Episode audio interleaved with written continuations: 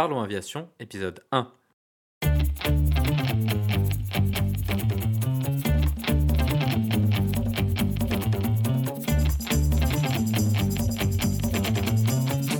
Parlons Aviation, le podcast où on parle de tout ce qui vole.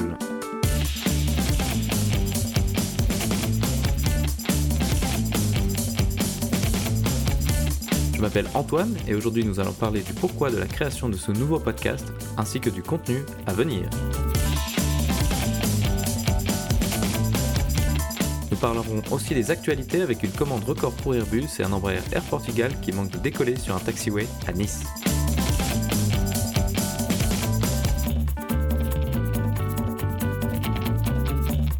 Nous discuterons également de la répartition des tâches dans un cockpit, pilote, copilote, qui pilote l'avion.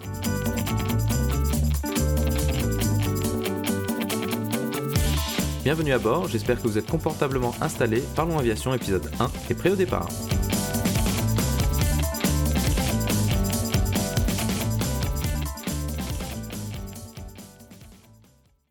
Une fois de plus, bonjour et bienvenue dans ce nouveau podcast. Je m'appelle Antoine et comme dit dans l'introduction, je suis un passionné d'aviation depuis toujours. J'ai eu la chance de pouvoir faire de l'aéromodélisme et du planeur pendant mon enfance. Je suis ingénieur informatique de formation initiale post-bac. Après quelques années de travail dans l'informatique, j'ai effectué un changement de cap professionnel en démarrant une reconversion en tant que pilote professionnel.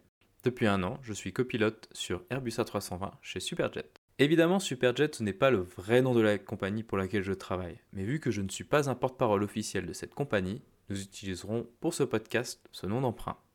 Lors de mes trajets quotidiens entre le travail et la maison, j'ai eu l'occasion d'écouter régulièrement de nombreux podcasts en anglais tels que Airline Pilot Guy, Airplane Geeks et Plane Safety Podcast. Ce sont d'excellents podcasts que je ne peux que vous recommander. Néanmoins, ce que j'ai remarqué, c'est qu'il y avait très peu d'offres en français. C'est alors que l'idée m'est venue de créer quelque chose à l'intersection de mes deux passions, que sont l'informatique et l'aviation, et c'est ainsi qu'est née l'idée de faire ce podcast. Le format de ce podcast sera probablement amené à évoluer au fur et à mesure du temps, mais pour le moment, voici ce que j'ai en tête. L'idée est de pouvoir parler de tout ce qui a un rapport de près ou de loin avec l'aviation, que ce soit l'aviation commerciale, l'aviation générale ou l'aviation de loisirs. Nous évoquerons des sujets techniques, des sujets moins techniques, des récits de voyage ou éventuellement des parcours professionnels de personnes qui ont réussi à faire de l'aviation leur métier. L'objectif de durée est de faire des épisodes qui durent environ vingt à trente minutes. C'est ce qui me paraît être un bon compromis entre la place pour le contenu et la complexité de production. La structure du podcast sera constituée d'une introduction comme ce que nous sommes en train de faire maintenant. Ensuite, une rubrique actualité où nous discuterons quelques actualités significatives des semaines passées, puis une rubrique thématique choisie en fonction de mes envies et intérêts, mais éventuellement à terme en fonction de vos suggestions. C'est dans cette rubrique que nous serons amenés à couvrir des sujets techniques tels que les systèmes avions, des récits de voyage en avion ou des interviews de personnes passionnées par une facette de l'aviation. Et finalement, avant de conclure, nous proposerons la vidéo de la semaine. Donc voici tout un programme. Si vous avez des remarques, questions ou suggestions, n'hésitez pas à envoyer un email à contact arobase parlons aviation point com.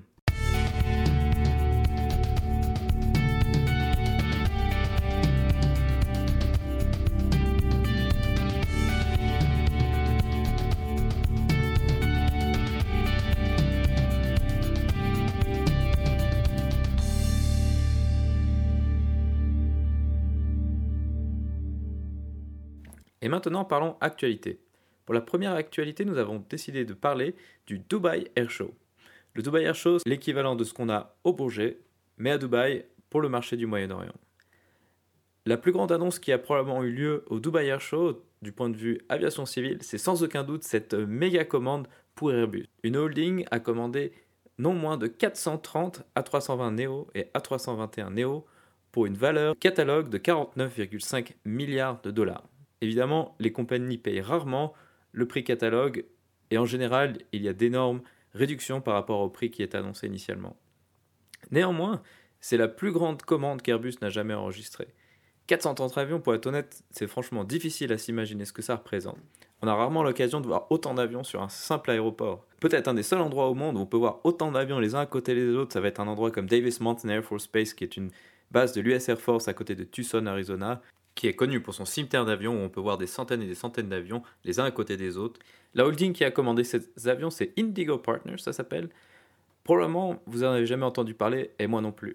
Néanmoins, les compagnies qu'elles représentent sont plus connues, elles. On pense notamment à Wizz Air, qui a commandé soixante-douze A trois cent vingt Neo et soixante-quatorze A trois cent vingt et un Neo. Wizz Air est une compagnie basée essentiellement en Europe de l'Est, qui est probablement une des compagnies start-up qui a le plus de succès et la plus grande croissance en Europe aujourd'hui. Ils avaient jusqu'à présent quatre-vingt-sept avions, et cette commande leur permet de tripler leur flotte, ce qui représente sans aucun doute un défi phénoménal en termes de recrutement des pilotes. Parmi les autres compagnies qui font partie de Indigo Partners, qui ont également fait partie de cette commande, on a Frontier Airlines, ce qu'ils appellent aux États-Unis une ultra low cost, qui commande cent A trois cent vingt Neo et trente-quatre A trois cent vingt et un Neo. Également JetSmart, une low cost chilienne, qui commande cinquante-six A trois cent vingt Neo plus quatorze A trois cent vingt et un Neo.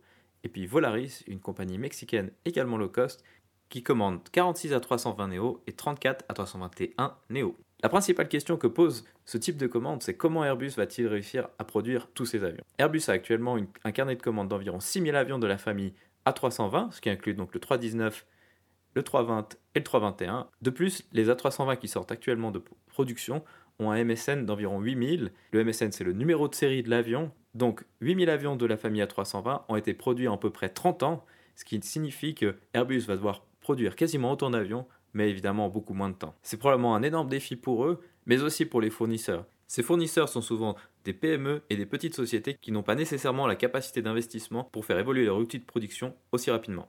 Cette commande nous permet de nous poser la question, quelle est la différence entre un trois cent vingt Neo et ce qui s'appelle maintenant C O, donc le trois cent vingt et un classique. Neo, en fait, ça veut dire New Engine Option. Donc ça veut dire que Airbus, au lieu de faire un avion complètement nouveau, a choisi de remotoriser l'avion, donc de changer essentiellement que les moteurs. Un avion typiquement comme le trois cent vingt a subi beaucoup de modifications au fur et à mesure.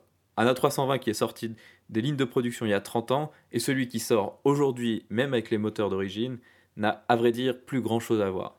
Beaucoup de choses sont changées au fur et à mesure de la production. Néanmoins, c'est vrai qu'on voit que depuis que le Neo a été certifié, il y a beaucoup de nouveautés qui ont été certifiées avec le Neo qui se sont retrouvées dans nos trois cent vingt classiques.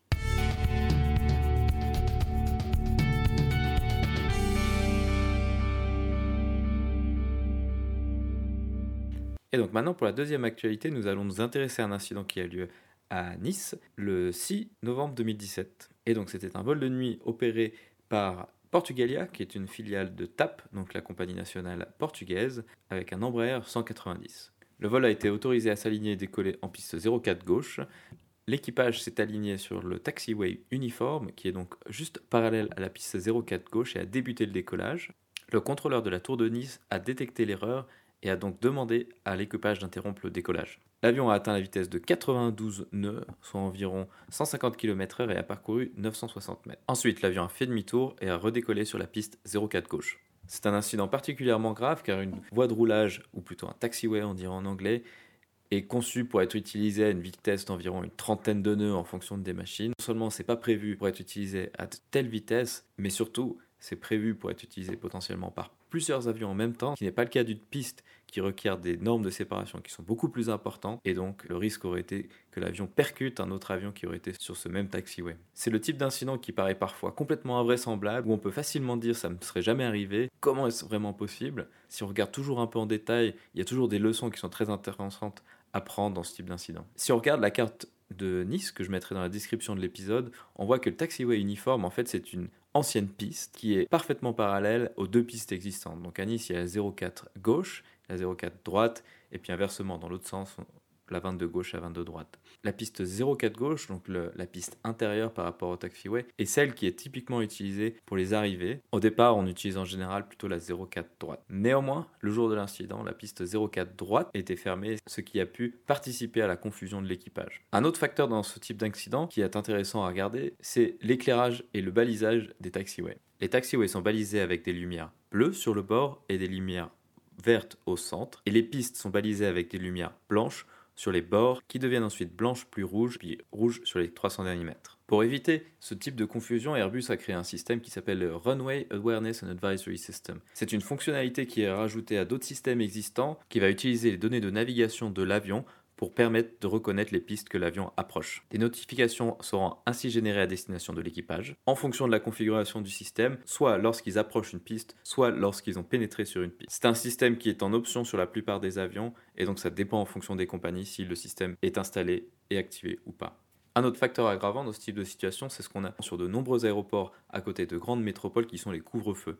Beaucoup d'aéroports ont des heures de fermeture la nuit qui peuvent être plus ou moins contraignants en fonction des plannings des compagnies aériennes. Les conséquences de rater le couvre-feu sont relativement simples, néanmoins assez embêtantes, bien que pas particulièrement graves. Si un avion arrive après le couvre-feu, alors il ne sera pas autorisé à atterrir et il devra aller à la diversion. Ce qui est problématique pour les passagers dans la mesure où il va falloir continuer le trajet, soit avec des bus qui vont devoir être organisés à des heures très tardives du soir et de la nuit, ou alors attendre le lendemain matin dans l'aéroport, ce qui est une situation très peu désirable. Pour la compagnie aérienne, c'est également compliqué, parce que l'avion est prévu sur des vols le lendemain matin, néanmoins n'est pas prépositionné là où il devrait être. Le lendemain matin, il va donc falloir appeler un équipage de stand-by et ramener l'avion, ce qui pourrait causer des annulations de vol pour les premiers vols du matin. Le piège est clairement connu et identifié des équipages. On essaie toujours de faire au mieux possible pour les passagers, et donc il y a clairement une menace potentielle qui est de faire trop vite et donc de se retrouver dans des situations pareilles.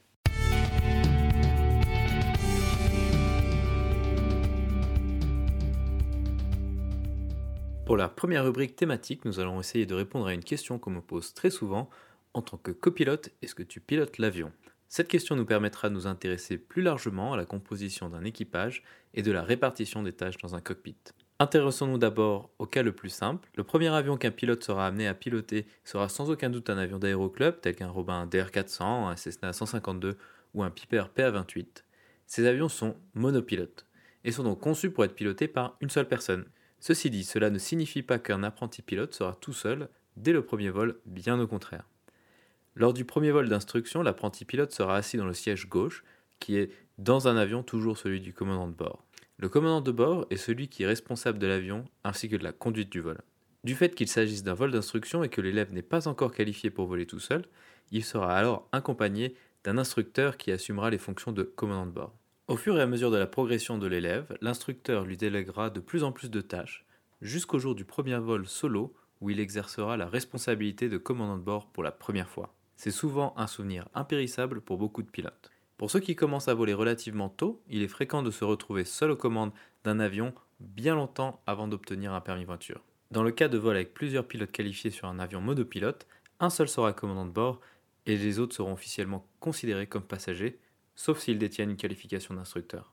Intéressons-nous maintenant au cas d'un avion de ligne et plus généralement un avion multipilote. En termes de taille, la frontière entre les avions monopilotes et multipilotes se situe au niveau d'un avion comme le King Air pour les turbopropres et les petits Cessna Citation pour les jets. Ces avions peuvent transporter environ une petite dizaine de personnes et pèsent environ quatre à cinq tonnes. Dans un équipage multipilote, chaque membre doit être pleinement qualifié pour piloter l'avion.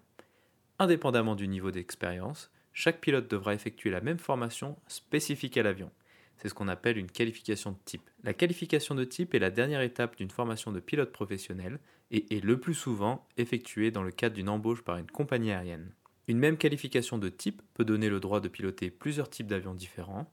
Chez Airbus, par exemple, la qualification A trois cent vingt va permettre de piloter la trois cent dix-huit, dix-neuf, vingt et vingt et un, ainsi que les variantes Neo. Elle permet également d'accéder aux trois cent trente, trois cent quarante sans repasser une qualification complète, avec seulement une semaine de stage ou deux.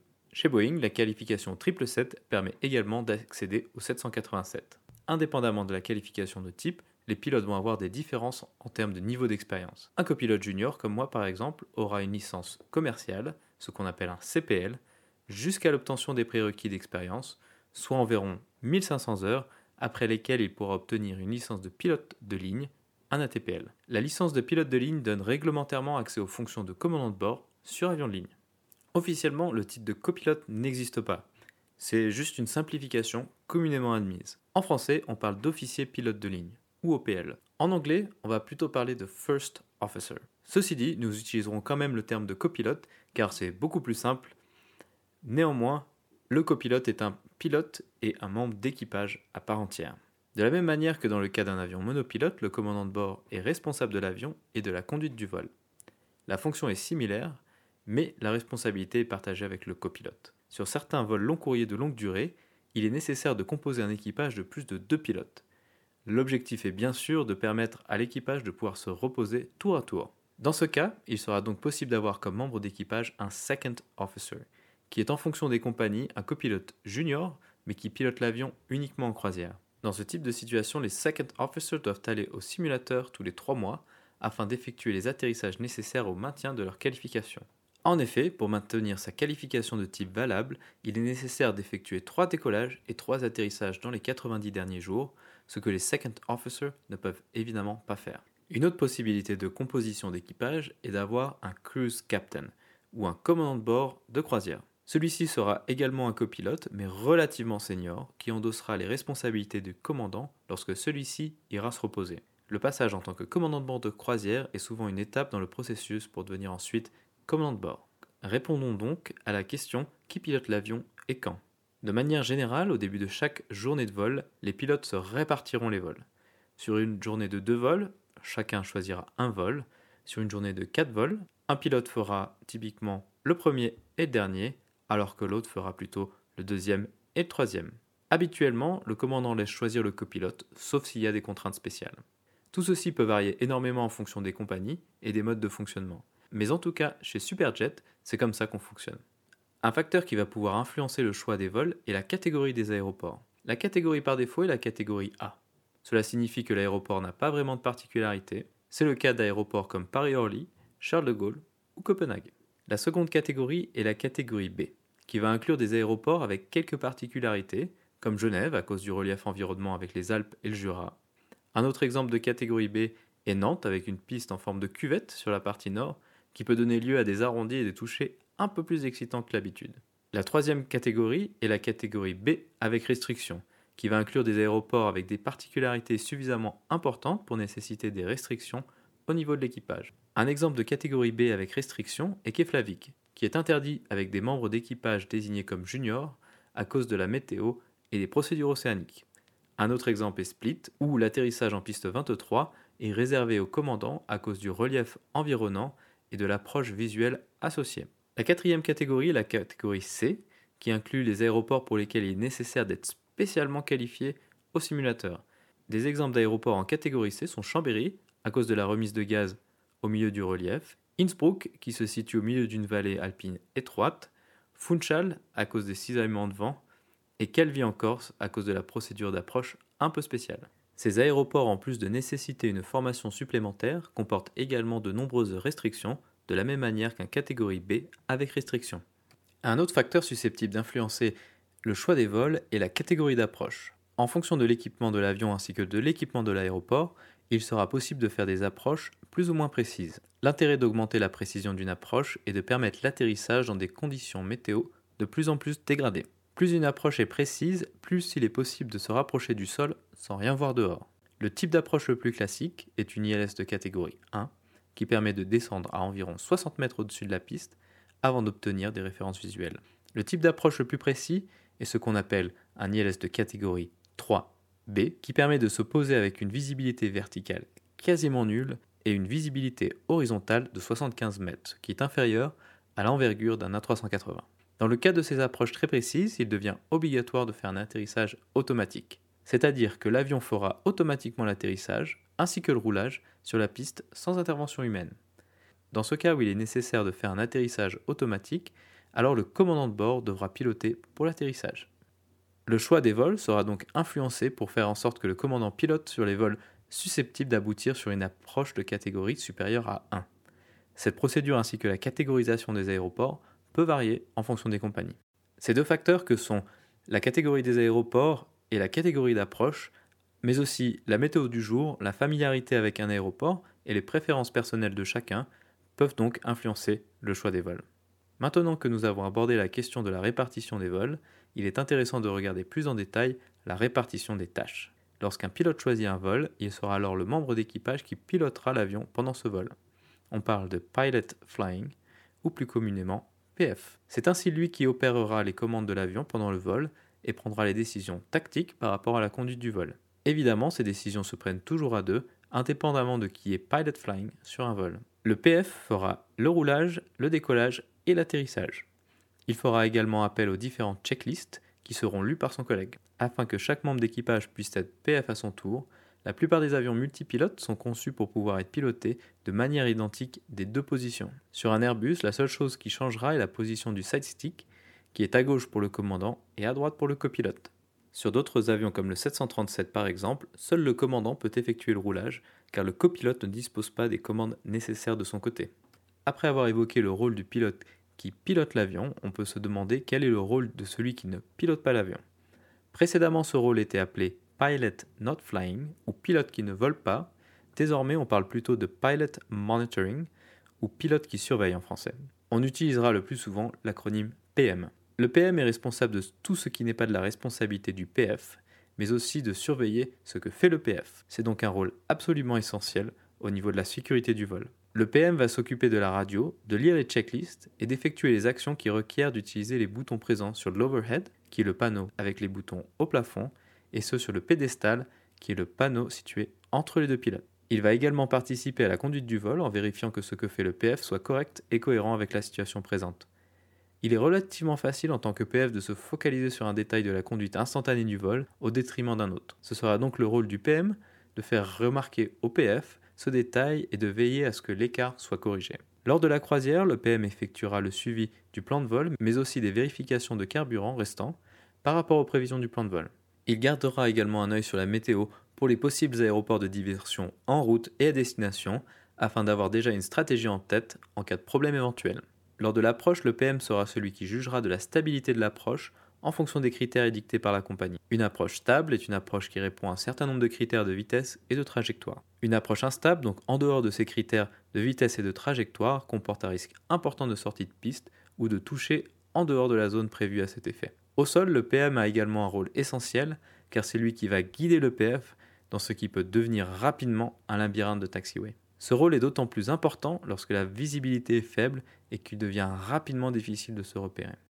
Le lien entre le P F et le P M est le briefing. Lors du briefing, le P F va annoncer ses intentions au P M afin que les deux puissent se mettre d'accord sur un plan stratégique du déroulement du vol. En cas de déviation de ce plan prédéfini, le P M pourra ainsi plus facilement détecter si une déviation est intentionnelle ou pas. Ce briefing inclut également une discussion sur les problèmes techniques et les menaces qui sont susceptibles d'arriver lors d'une approche ou d'un départ, et de permettre de se mettre d'accord en avance sur les solutions. Ainsi, si le problème se produit, la solution sera déjà toute trouvée et n'aura plus qu'à être appliquée. Un exemple de problème prévisible est un changement de piste. Dans ce cas, l'approche et le roulage pour chacune des potentielles pistes sera discuté en avance, de sorte à être prêt, quoi qu'il arrive. Un autre exemple de problème prévisible est la remise de gaz, qui sera discutée systématiquement afin d'être prêt à l'exécuter en toutes circonstances. Vous remarquerez que les rôles de P F et P M ne dissocient pas entre le copilote et le commandant de bord. Effectivement, chacun sera successivement l'un puis l'autre. Ceci dit, les rôles ne disparaissent pas complètement pour autant. Un commandant ayant plus d'expérience qu'un copilote aura aussi pour rôle de coacher le copilote dans des situations plus complexes afin de lui faire bénéficier de son expérience. Cela n'empêche pas qu'un copilote ait également pour responsabilité de signaler les déviations en tant que P M. C'est même une fonction absolument essentielle pour la sécurité des vols. Chaque pilote doit pouvoir challenger l'autre si la situation ne lui paraît pas normale. La réciproque de cela est que chaque pilote doit être à l'écoute et prendre en compte les avis extérieurs qui lui sont proposés, que ce soit de son collègue dans le cockpit, du personnel de cabine et du sol, mais aussi les passagers qui auraient pu détecter une situation anormale. Cette répartition de tâches entre le P F et le P M permet ainsi de clarifier le rôle de chacun lors de chaque phase de vol. L'alternance entre les deux fonctions permet également de varier les tâches au cours d'une journée de vol. Les interactions dans un cockpit sont un très large sujet extrêmement intéressant qui nécessiterait des heures et des heures pour être traité de manière approfondie. Cette première rubrique thématique est donc une introduction à ce sujet et permet de répondre à la question « Qui pilote l'avion et quand ?»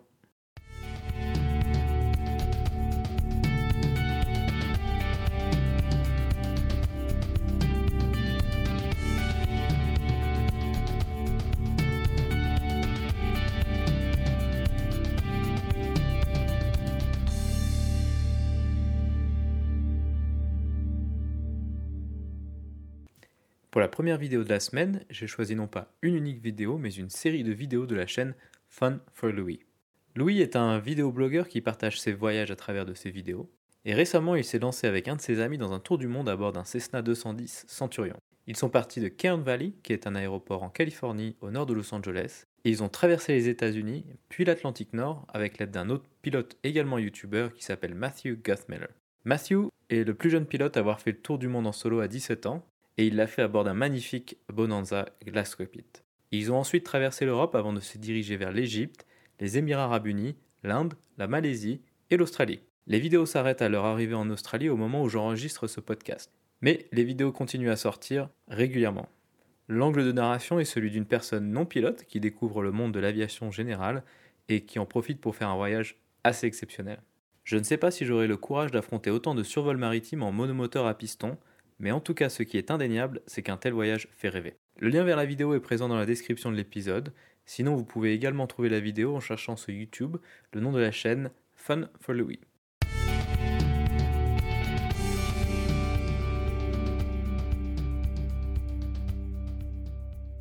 Ainsi se conclut donc le premier épisode. J'espère qu'il vous a plu et je vous invite à vous abonner sur votre application de podcast favori. Également, n'hésitez pas à laisser un avis cinq étoiles sur iTunes, ce qui permettra à d'autres personnes de découvrir ce podcast. La description de cet épisode est disponible sur notre site web w w w point parlons aviation point com. Si vous avez des questions, des remarques ou des suggestions, n'hésitez pas à nous contacter sur contact arobase parlons aviation point com. En vous souhaitant des vols nombreux, malgré la saison peu favorable, je vous remercie d'avoir écouté ce premier épisode de Parlons Aviation, le podcast qui parle de tout ce qui vole.